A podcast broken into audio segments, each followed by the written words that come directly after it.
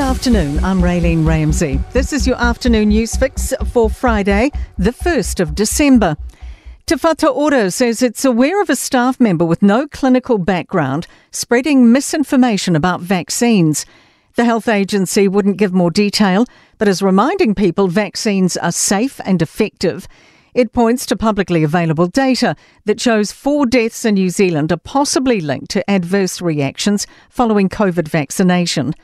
Te Whatu Ora says the male staff member is no longer at work and an employment investigation is underway. Chris Luxon's defending the government's hesitancy in accepting amendments to the World Health Organization's regulations. The WHO is reassessing its guidelines for how countries should act in public health events, such as during a pandemic. The Prime Minister says he wants to make sure the amendments align with our interests. We're just taking a, a beat as a new government coming in to say, hey, listen, uh, before we sign up to any international agreements, we are always going to act in New Zealand's national interests. We want to make sure that there is a national interest test that has been met, and then we'll move forward on that basis. An Auckland crime syndicate run by Vietnamese nationals has been busted by police.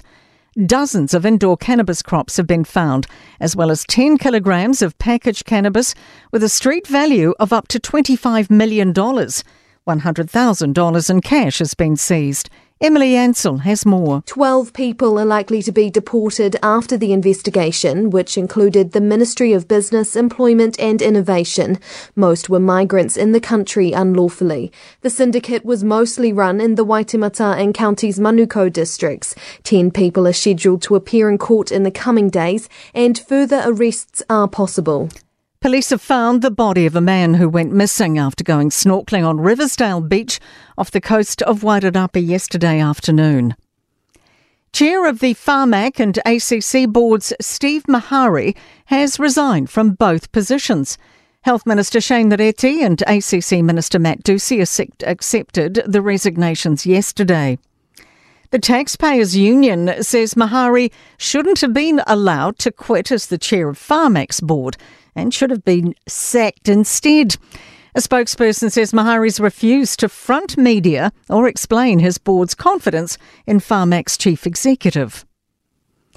It's been 20 years since Hollywood came to Wellington to celebrate the final instalment of the Lord of the Rings films. To mark the two decade milestone, Weta Workshops organising special screenings of The Return of the King in Wellington and Auckland. Weta Workshop co founder Sir Richard Taylor says working on the films has changed the trajectory of their careers and their lives. Of course, Lord of the Rings changed the trajectory of New Zealand, of New Zealand tourism, of multiple people's lives, of multiple fans around the world. In sport, a pivotal fourth day looms for the Black Caps in the opening cricket test against Bangladesh in Sylhet. Sam Jones is the best placed of the New Zealanders during the second round of the Australian Golf Open in Sydney. He's carded a 4 under par 68 to sit at 7 under overall, two shots off the lead. And boxer Jerome Pampellone believes victory over Mexican Rogelio Medina in Whangarei yesterday, no, that's tomorrow, I should say, oh, could earn him a world title fight. I'm Raylene Ramsey. That is your latest news fix.